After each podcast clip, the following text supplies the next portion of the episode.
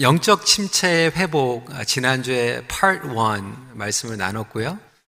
To be continue 해서 오늘은 두 번째 메시지를 나누게 됩니다. 하나님의 이 드라마는 사실 K-드라마보다 또 저희들에게 더 능력이 있는 하나님의 말씀인 줄 믿으시기 바랍니다. 어두운 시대에 비범한 하나님의 능력, 엘리야 시리즈 지금 7번째 말씀인데요. 지난주에 나눴던 영적 침체 회복 결론을 오늘 내리고자 합니다. 하나님은 영적 침체 가운데 있는 자녀들에게 먼저 다가오십니다. God approaches first to those who are struggling with spiritual depression.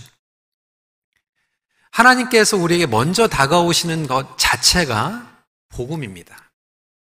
하나님은 우리에게 스스로 힘내서 찾아오라라고 말씀하시지 않으십니다. 그렇기 때문에 우리가 위로를 받게 됩니다. 엘리야는 스스로 하나님께 나갈 수 없을 정도로 무너져 있었습니다. 갈멜산 전투에서 승리를 하였지만 영적 침체로 쓰러져 있는 엘리야를 하나님께서는 정죄하지 않으셨어요. 오히려 쉼을 주시고 어루만져 주시고 그리고 먹을 것을 주셨습니다. 그것이 바로 하나님의 사랑이요 하나님의 공동체의 역할입니다. 하나님의 은혜라고 하는 것이죠. 마이클 패튼은 Church Leaders Today라고 하는 그러한 저널에서 이렇게 7가지에 대해서 주의를 시키고 있습니다. There are 7 things to never say to a depressed Christian. 여러분 주위에 침체되어 있는 그리스도인들에게 절대로 하지 말아야 할 7가지 말들이 있다는 거예요. 잠깐 살펴보도록 하겠습니다. 첫 번째로 Just snap out of it. 그냥 정신 차리고 일어나. 누군 몰라서 안 일어납니까? 두 번째 Think positively. 부정적으로 생각하지 말고 긍정적으로 생각하십시오. 세상에 부정적으로 생각하고 싶은 사람은 아무도 없어요. 그런데 나에게 부정적인 일이 생겼는데 어떡하겠어요? 세 번째, 우리 교회 지체들이 많이 하는 얘기죠. Confess your sins. 당신의 죄를 고백하세요. 여러분, 물론 우리가 죄 때문에 침체되는 일들이 많이 있습니다. 그럼에도 불구하고 하나님은 먼저 우리에게 죄에 대해서 말씀하시기보다 만나주시고 어루만져주시며 성령님의 깨달음을 통해서 우리로 하여금 회개케 만드세요. 회개는 중요하지만 정죄하는 것은 위험합니다. 네 번째, Get on some meds immediately. 당장 우울증 약을 먹어보세요. 물론 처방 받아야 될 때가 있죠. 우울증 약을 먹을 필요도 있습니다. 하지만 그 사람의 이야기 그리고 그 사람이 어떠한 형편에 있는지 알고 당장 솔루션을 주기 위해보다 공감을 하는 것이 필요하죠. 다섯 번째, I've been through worse. 이런 사람이 가장 얄밉대요. 나는 그거보다 더 힘든 것도 경험했어. 우리 때는 더 힘들었어. 그 얘기를 듣는 순간 그 상대방은 더 비참합니다. 그래, 나보다 더 한 것도 이겨내는데 나는 덜 한 것도 이겨내지 못하니까 나는 정말로 못났다. 더 침체하게 만들죠. 여섯 번째, God won't give you more than you can handle. 하나님은 감당치 못할 시험을 주시지 않습니다. 이론적으로는 아는데 나는 지금 감당을 못하고 있거든요. 그러면 하나님께서는 나를 모르시는구나. 하나님은 나에 대해서 상관하지 않으시는구나. 오히려 하나님이 더 멀게 느껴지기 시작합니다. 7번째, Depression is a sin. You should have joy in your life. 영적 침체나 우울증은 죄입니다. 기쁨을 누리는 게 정상입니다. 누가 몰라요? 슬픈데 어떡하겠어요? 여러분, 이 7가지가 저도 예전에 많이 했던 얘기예요. 많이 들었던 얘기입니다. 여러분 목장이나 혹시 지체들에게 이 7가지 이야기를 먼저 하지 않습니까? 그런데 하나님께서는 이 7가지를 엘리야에게 얘기하신 게 아니에요. 그러면 어떻게 과연 엘리야를 회복시키셨을까? 오늘은 본론입니다. 첫 번째, 하나님은 스스로 들어간 동굴에서 나오게 하십니다. First, God is calling out from the self-made cave. 노덴나무에서 쓰러져 있던 엘리야를 푹 쉬게 하시고 어루만져 주시고 먹여 주셨어요. 그래서 엘리야에게는 드디어 호렙산을 올라갈 수 있는 힘이 생겼어요. 용기를 냈어요. 40주회를 갔습니다. 도착했어요. 그런데 막상 호렙산에 도착한 엘리야가 있었던 곳은 어디였습니까? 동굴이에요. 9절 말씀입니다. 엘리야가 그곳 굴에 들어가 거기서 머물더니 여호와의 말씀이 그에게 임하여 이르시되 엘리야야 내가 어찌하여 여기 있느냐. 하나님의 산에 올라갔어요. 하나님의 임재와 영광을 맛보고 누려야 되는데도 불구하고 거기까지 가가지고 또 동굴로 들어가 버리는 거예요.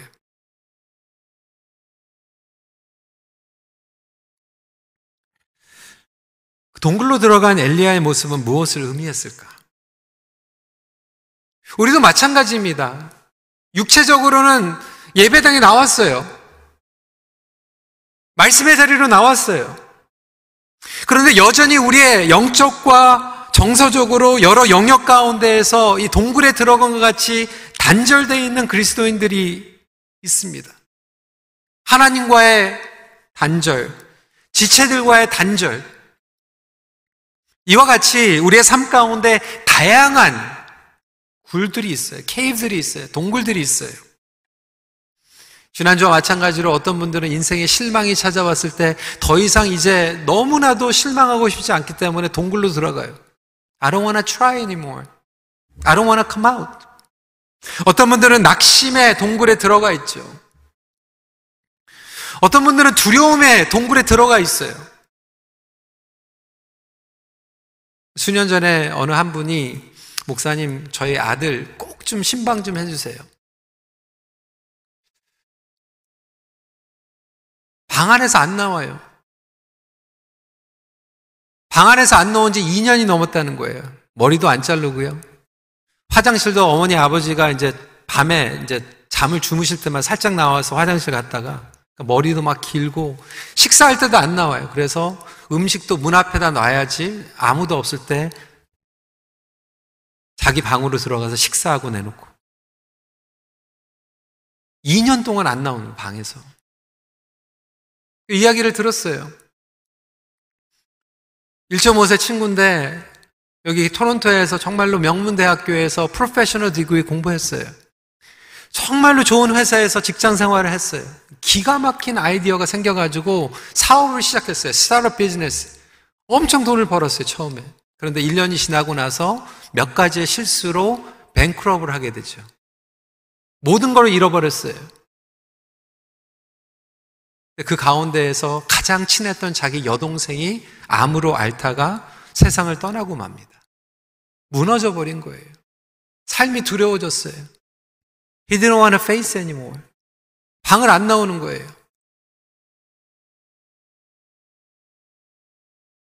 물론 이것은 굉장히 어떻게 보면 한쪽에 치우쳐 있는 예일 수 있지만 실제 이야기. 우리 청년들도 마찬가지고 어르신들도 마찬가지고 내가 가지고 있었던 그 실패와 고난 때문에 더 이상 두려워서 현실을 회피하고 싶은 마음 가운데에서 많은 것들을 차단하고 관계를 차단하고 대화를 차단하고 현실을 차단하는 가운데에서 동굴로 들어가서 사는 영혼들이 있을 수 있어요. 어떤 분들은 죄 때문에 그 죄책감과 정죄감 때문에 하나님 앞에 나아가지 못하고 동굴 가운데 살아가는 분들이 계시고요. 어떤 분들은 그 도박에 빠져서 어딕션에 빠져서 중독에 빠져서 헤어나지 못하고 있는 분들도 계실지 모르겠어요. 상처를 받고 마음의 문을 열지 않고 차단하면서 동굴에 사시는 분들을 봤고요. 현실을 회피하는 동굴에 살아가는 분들도 계십니다. 부부가 같이 살고 있는데 집에 들어가면 그냥 동굴로 들어가는 분들이 있어요. 그런 이야기들을 많이 들었어요. Pastor Jason, my husband comes home but he goes into cave. 그냥 베이스만에 가가지고 안 나온다는 거예요. 얘기를 안 한다는 거예요. 그 스스로 엘리야는 동굴에 들어가 봤어요. 기껏 해가지고 호렙산까지 갔는데 그곳에 가가지고 동굴에 들어가 있는 거예요. 그런 엘리야에게 하나님께서는 먼저 물어보십니다. 엘리야야, 네가 어찌하여 여기 있느냐? Why are you here? 여러분, 왜 물어보셨을까요? 하나님께서 엘리야가 어디 있는지 모르셔가지고 물어보신 거예요. I cannot find you. 너 어디 있느냐? 어디 가서 숨었냐? 못 찾겠다. 나와라. 그 말씀이 아니잖아요. 하나님께서 왜 엘리야에게 지금 물어보시는 거예요? 엘리야야, 네가 왜 거기 있느냐? 어디 있느냐? 하나님의 회복의 방식에 가장 먼저 시작하는 것은 질문이에요. 에덴 동산에서 아담이 선악과를 따먹고 나서 하나님께 숨었죠. 하나님께서 아담에게 뭐라고 물으셨죠? 아담아, where are you? 어디 있느냐? 하나님의 회복의 방식은 비슷한 것을 알 수 있어요. 오늘도 두 번이나 똑같이 물어보는 거예요. 하나님이 모르셔서가 아니죠. 하나님께서 물어보시는 것은 엘리야의 반응을 듣기 원하시는 거예요.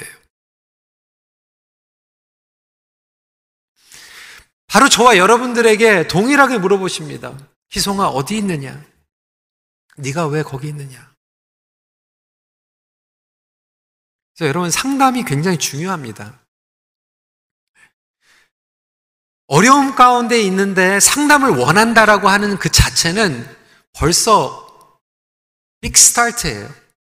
왜냐하면 그 회피에, 거부에, 굴에 들어가 있는 사람은 상담조차를 거부하는 사람들이 많거든요. 그런데 상담을 시작하면 여러분, 뭐 상담사가 매직을 가지고 있는 게 아니잖아요. 정답을 가지고 있는 게 아니에요. 그런데 상담사가 뭐라고 물어보죠? Why are you here? 물어보잖아요. 왜 여기 왔습니까? 왜 거기 있습니까? 그 질문을 하면, 그 질문에 대답을 하다 보면 내 자신이 그것을 설명하게 돼요. 하나님께서도 모르셔가 아니라 우리에게 물어보시는 거예요. What is your story?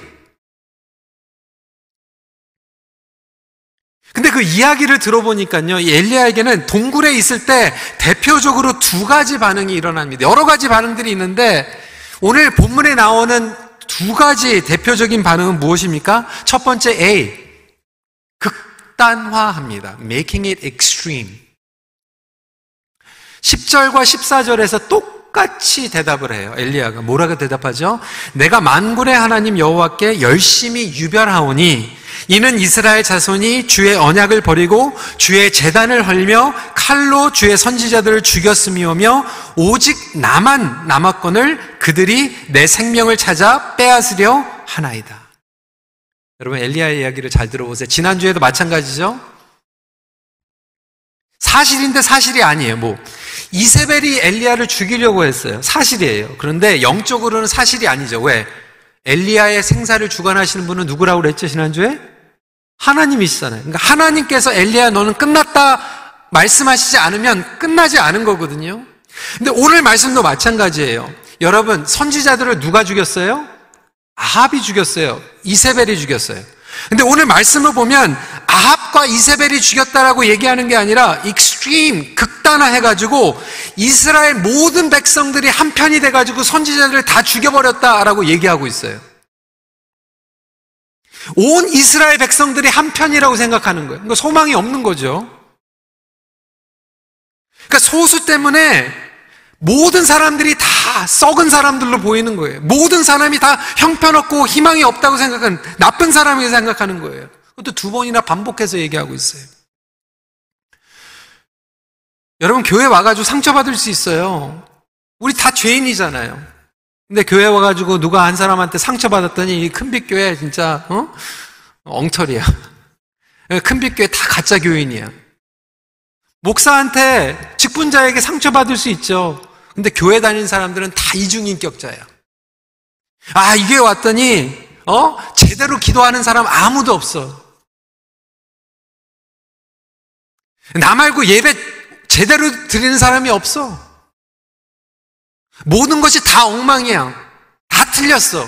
제대로 된 거 아무것도 없어. 이 집안에서는 나만 설거지해. 나만 일해. 아무도 상관하지 않아. 다 부질없는 짓이야. 때로는 우리에게 실망과 상처와 고난이 찾아올 수 있지만, 여러분, 전체적인 그림으로 보면 하나님께서 여전히 역사하고 계시고 우리와 함께 하시는데도 불구하고 동굴로 들어가면 그게 안 보이는 거예요. 극단화하는 거예요. 여러분, 동굴로 들어간 사람들은 아무것도 안 듣습니다. 다 극단화하는 거예요. 다 엉터리야. 다 틀렸어. 아주 비관적인 자세와 극단적인 자세, 생각으로 갇혀져 버립니다. 동굴에 갇혀져 버려요.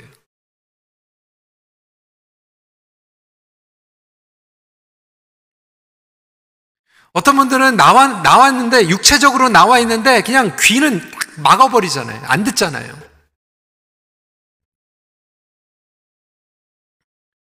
두 번째로, 동굴에 있으면 어떤 반응이 일어나냐면 자신을 벗어나지 못해요. Being consumed by self. 자신으로부터 벗어나지 못하는 게, 여러분, 저는 엘리야를 보면서 참 너무나도 위로가 되고 치유가 되는 게, 엘리야가 어떻게 하나님의 사람인데 똑같아, 우리랑. 뭐라고 얘기합니까? 비슷한 반응을 갖고 있어요.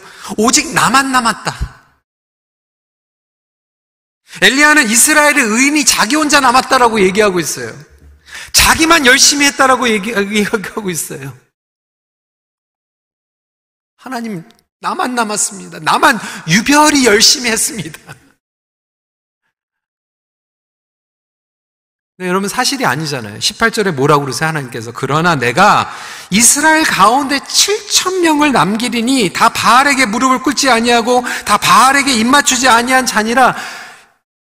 7,000명이나 바알에게 꿇지 않은 하나님의 선지자들이 있거든요. 그런데 엘리야는 자기가 보지 못하니까 없다라고 얘기하고 있어요. 자기만 유별나다고 얘기하고 있어요. 여러분, 이 동굴에 이렇게 빠지게 되면요, 저와 여러분들도 엘리야와 똑같아요.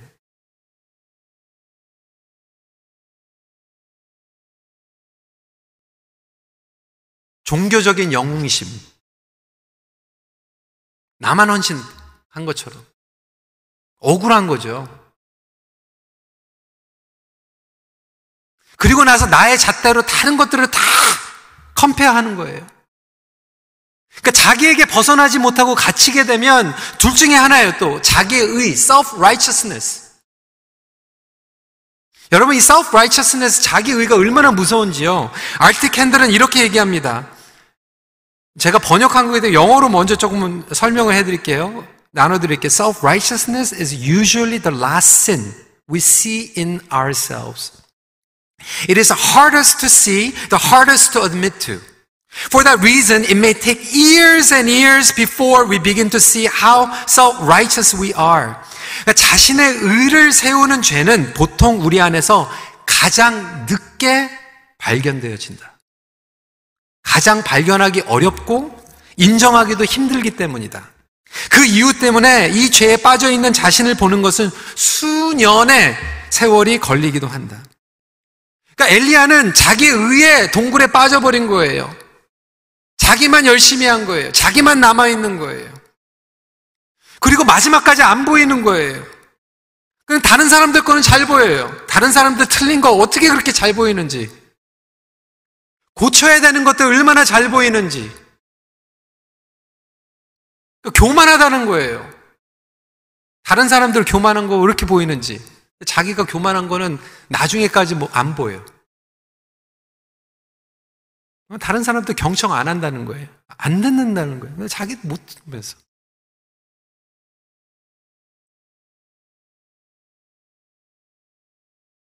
그 자식의 그 안 좋은 거를 계속 고치려고 하는데 자기 똑같이 닮은 거는 못 보는 거예요. 내 상대방은 고치려고 하는데 자기의 의는 못 보는 거예요.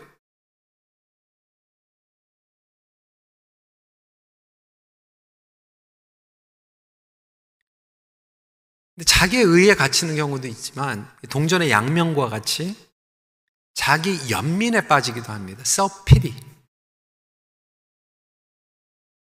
그래서 영어로는 이런 얘기를 해요. self-righteousness 하고 self-pity는 쌍둥이다.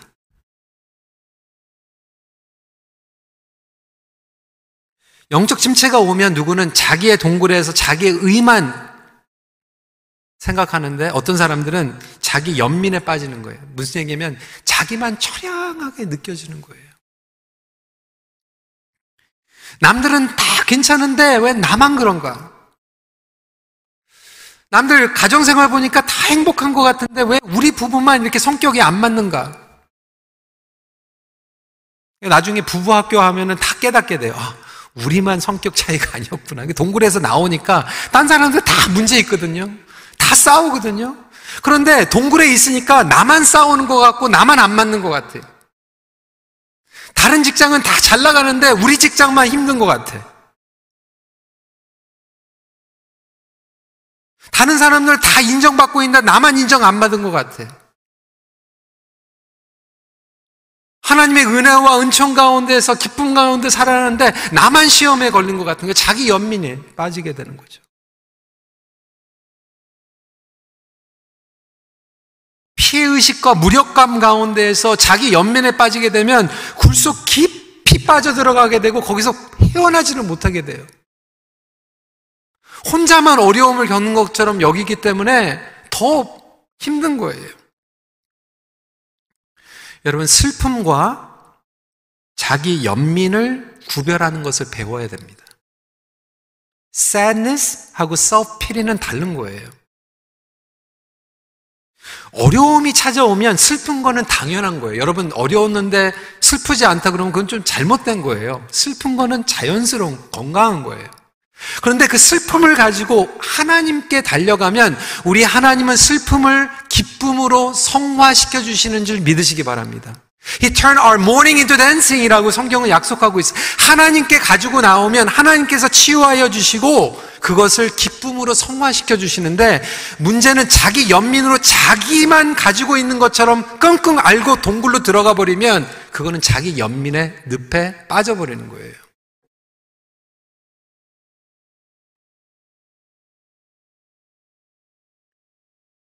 동굴에 들어가면 둘 중에 하나인 거예요. 극단화하든지 자기의 늪에서 벗어나지 못하든지. 혹시 여러분들에게 이러한 경험이 있지 않습니까? 혹시 여러분 주위에 있는 분들에게 이러한 반응을 갖고 있는 분들이 계시지 않습니까? 그럼 어떻게? 우리 하나님께서는 그 동굴에 있는 엘리야에게 어떻게 말씀하시는가? 오늘 11절 말씀이에요. 이게 대답이에요. 여호와께서 이르시되 너는 나가서 여호와 앞에 산에 서라 하시니, 동굴에서 나오라는 거예요. 동굴에 있는 하나님, 엘리야에게 하나님께서 먼저 어프로치 하셨어요. 그런데 더 중요한 것은 그 어프로치한 하나님께 우리가 이제 리스폰스 하라는 거예요. 나오라는 거예요. 내 앞에 서라. You need to come out and stand before me. 여러분, 동굴에서 나와야 영적으로 사는 줄 믿으시기 바랍니다. 동굴에서 나와야지 보이는 거예요. 동굴에서 나와야지 왜곡된 관점에서 나오는 거예요. 늪에서 나올 수 있어요. 근데 우리는 뭐라고 얘기하면, 하나님, 내 문제가 해결이 되면 동굴에서 나오겠습니다. 그 사단이 거짓말하는 거예요. 여러분 스스로 동굴에서 못 나와요. 복음이 그거 아닙니까? 네 죄를 해결하고 나에게 오라고 말씀하시지 않아요. 나에게 오면 해결된다. 동굴에서 나와야지 볼 수 있다. 나와야 회복됩니다. 하나님께서는 저와 여러분들이 지금 부르고 계시는 거예요. Come out. 나와라. 나와라.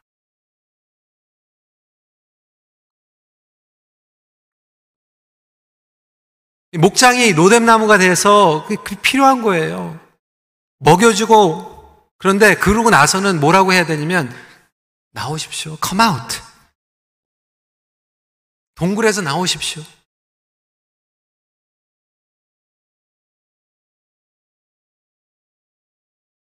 두 번째로, 하나님께서는 엘리야에게 세미한 음성으로 만나 주십니다.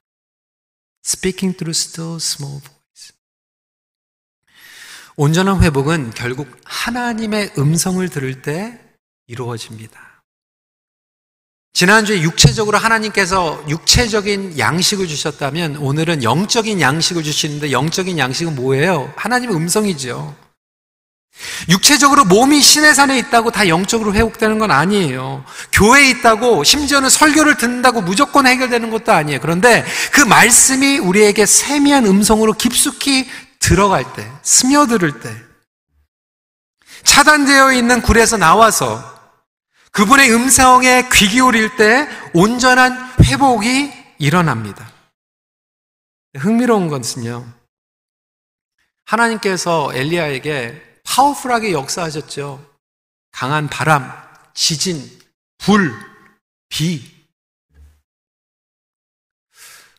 그럼 평상시에 우리가 생각하는 것은 엘리야를 회복시키려면 오히려 더 드라마틱하게 더 큰 바람이나 더 큰 불이나 더 많은 비를 부어주시면서 회복을 시키시는 게 맞을 것 같은데, 그 모든 것들을 다 걷어내시고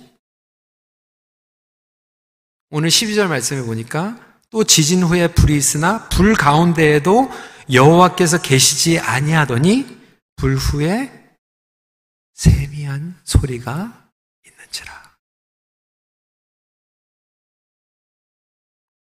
성도 여러분, 우리 하나님께서는 여러분들에게 세미한 소리로 다가오십니다.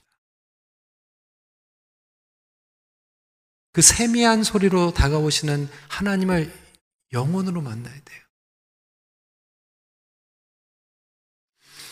엘리야는 갈멜산에서 드라마틱하게 하나님의 능력을 경험했어요. 하지만 하나님께서는 매일 그렇게 역사하지 않으세요.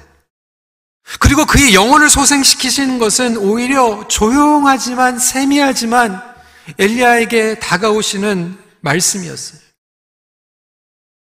일상에서 역사하시는 하나님이시죠. 조용히 우리의 영혼을 어루만지시는 하나님의 자녀들을 세우시는, 저와 여러분들에게도 마찬가지예요. 여러분, 유명한 목사님 설교 들으면 확 소생이 됩니까?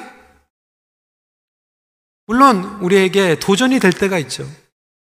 저희 교회에서도 매년 부흥회 할 때마다 여러분들에게 최고의 것을 나누고 싶어서 정말 한국에서 존경받는 분들 다 모셔가지고 매년 부흥회 했잖아요. 그렇지만 교회가 매년마다 뭐 뒤집어집니까?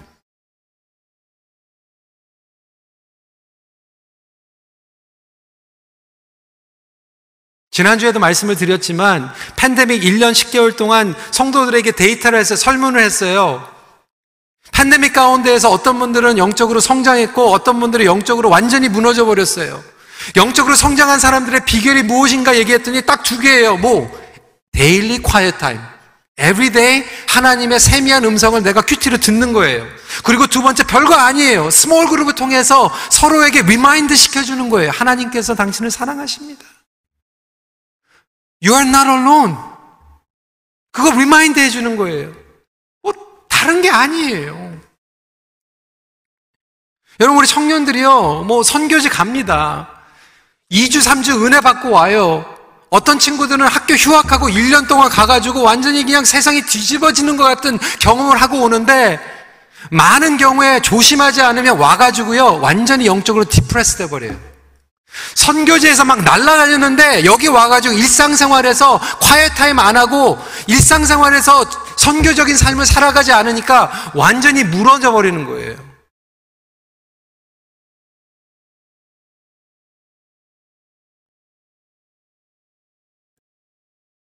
여러분, 인류 레스토랑 가가지고 5스타 호텔 가가지고 한 끼 먹으면 얼마나 행복합니까? 근데 여러분들이 그것 때문에 성장한 거 아니잖아요.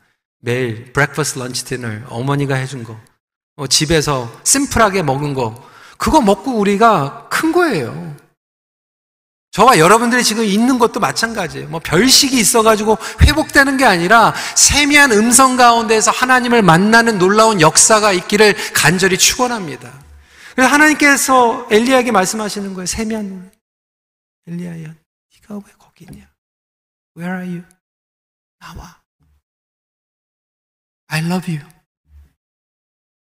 I have a plan for you. You are not done. 너는 존귀한 나의 아들이야. 너의 삶을 통하여서 아직 나의 계획이 있어. 너 혼자만 고생한 거 아니야. 너 혼자만 피해받은 게 아니야. 너 혼자만 열심히 한 거 아니야. 나와봐. 저기 7,000명의 형제들이 있어. 자매들이 있어. 공동체가 너를 위해서 기도하고 있었어.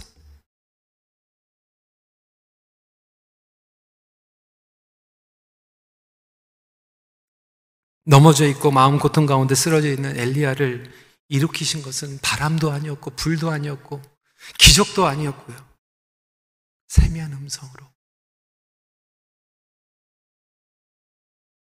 요란하지도 않았고 화려하지도 않았어요. 갈멜산의 그 모든 거품들이 다 걷어진 그 순간에 하나님의 음성을 세미하게 들을 수만 있다라면 저와 여러분들은 소망이 있음을 믿으시기 바랍니다.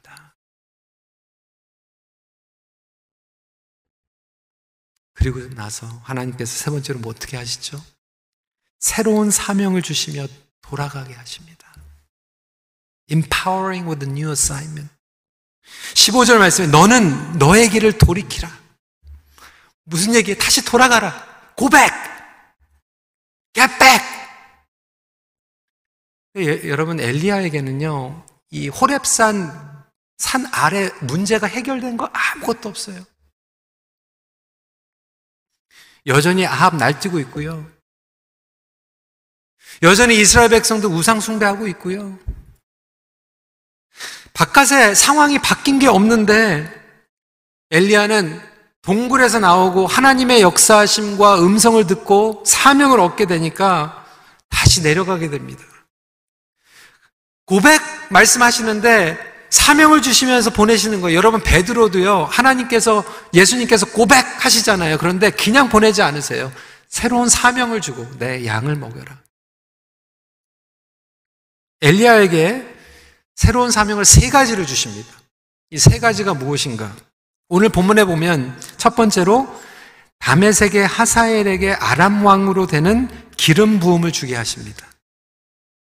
여러분, 아람 왕은요, 주변 국가예요. 두 번째, 예후에게 기름을 부어서 이스라엘의 왕이 되게 하십니다. 그리고 세 번째, 엘리사에게 기름을 부어서 후계자로 삼게 하십니다. 이 세 가지 다 기름 부음과 연결이 되어 있는데, 첫 번째는 열방이고요, 두 번째로는 우리 민족이고, 세 번째로는 우리 다음의 다음 세대. 동굴에 있을 때는 나밖에 안 보일 뿐만이 아니라 하나님은 그냥 내 문제와 그냥 지지고 볶는 그 하나님밖에 안 보이는 거예요. 그거밖에 하나님이 안 보이는 거예요. 근데 동굴에 나와서 세미한 음성을 들으니까 하나님은 He's bigger than ourselves. 하나님은 나의 문제보다 더 크신 하나님인 줄 믿으시기 바랍니다. 하나님 우리 가정보다 더 크신 하나님이에요. 하나님 우리 교회보다 더 크신 하나님이에요. 하나님은 열방의 하나님이라는 거예요. 하나님 우리 민족의 하나님이라는 거예요. 하나님 우리 다음 세대의 하나님이라는 거예요. God is bigger.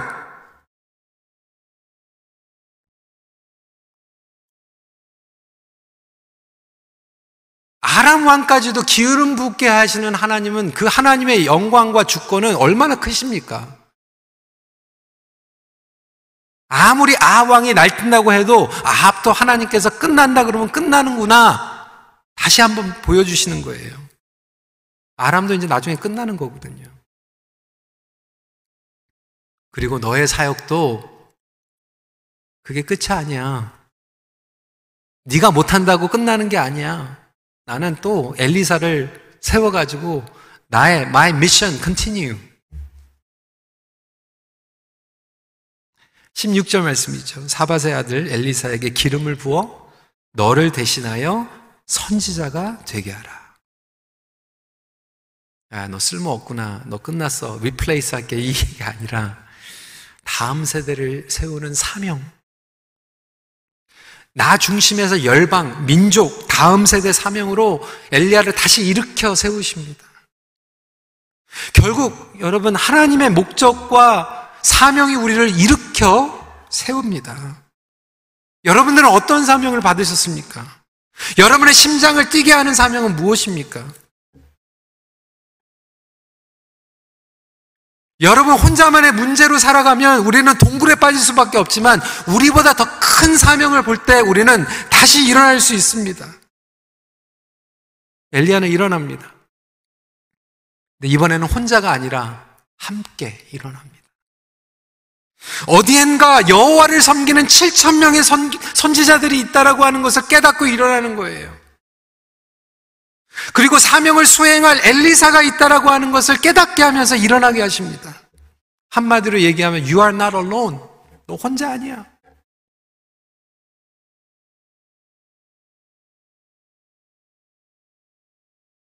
여러분, 그래서요, 지난주에 말씀에서도 하나님 터치만 있다고 끝나는 게 아니잖아요.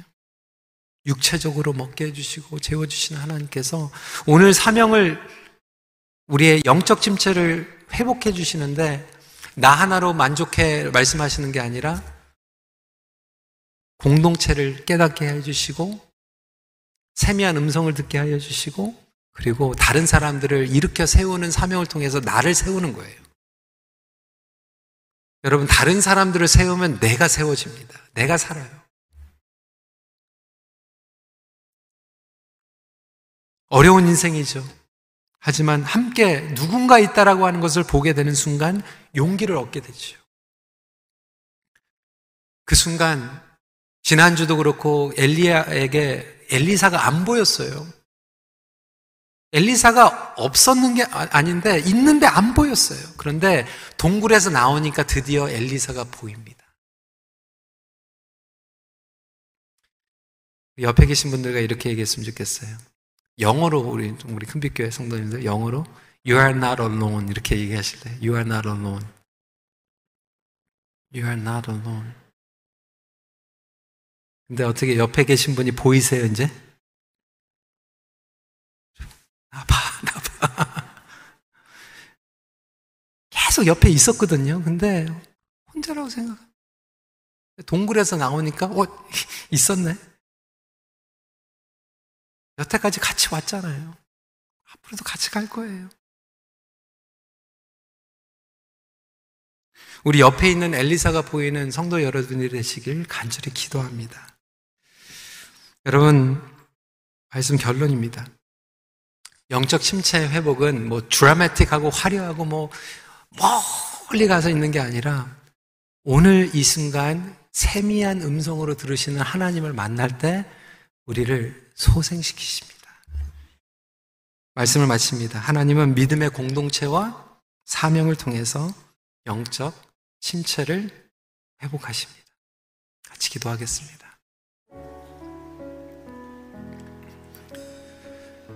여러분, 특별히 오늘 예배 자리로 나오신 분들은 용기를 내서 나오셨지만 여전히 여러분들의 어떠한 부분들은 동굴에 있을지 모르겠어요. 나만 어려운 것 같고 세상의 모든 것들이 다 엉망이 된 것 같고 나만 피해를 받은 것 같고 나만 열심히 했던 것 같고. 여러분, 그렇지 않아요.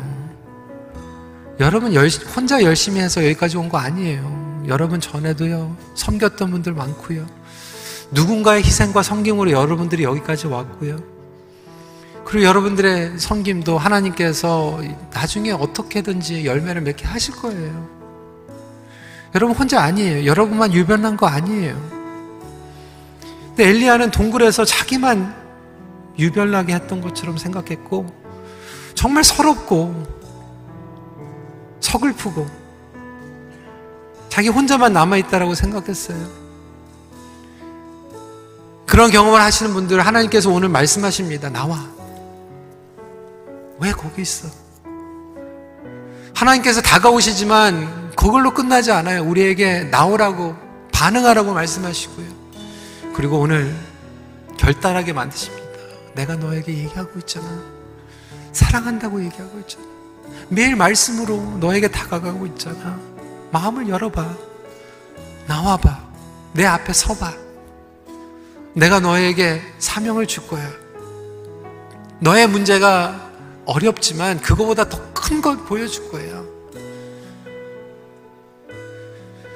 오늘 하나님께서 말씀하고 계시는 그 세미한 음성 가운데 용기를 내고 결단하고 하나님 앞에 나오는 그러한 기도를 드리시길 원합니다. 그리고 두 번째로, 혹시 여러분 주위에 여전히 이 동굴에 갇혀있는 그런 영혼들이 있다라면 이 시간에 기도했으면 좋겠어요. 하나님, 그 영혼을 불쌍하게 여겨주시옵소서. 나는 그를 나오게 할 수 없습니다. 하지만 성령님께서 그들을 만나주시고 세미한 음성으로 다가가 주시고 그들에게도 희망과 사명을 허락하여 주시어서 그들이 일어나 나올 수 있도록 역사하여 주시옵소서. 불쌍히 여겨 주시옵소서. 우리 이 시간에 함께 기도하는 시간 갖도록 하겠습니다. 기도하시겠습니다.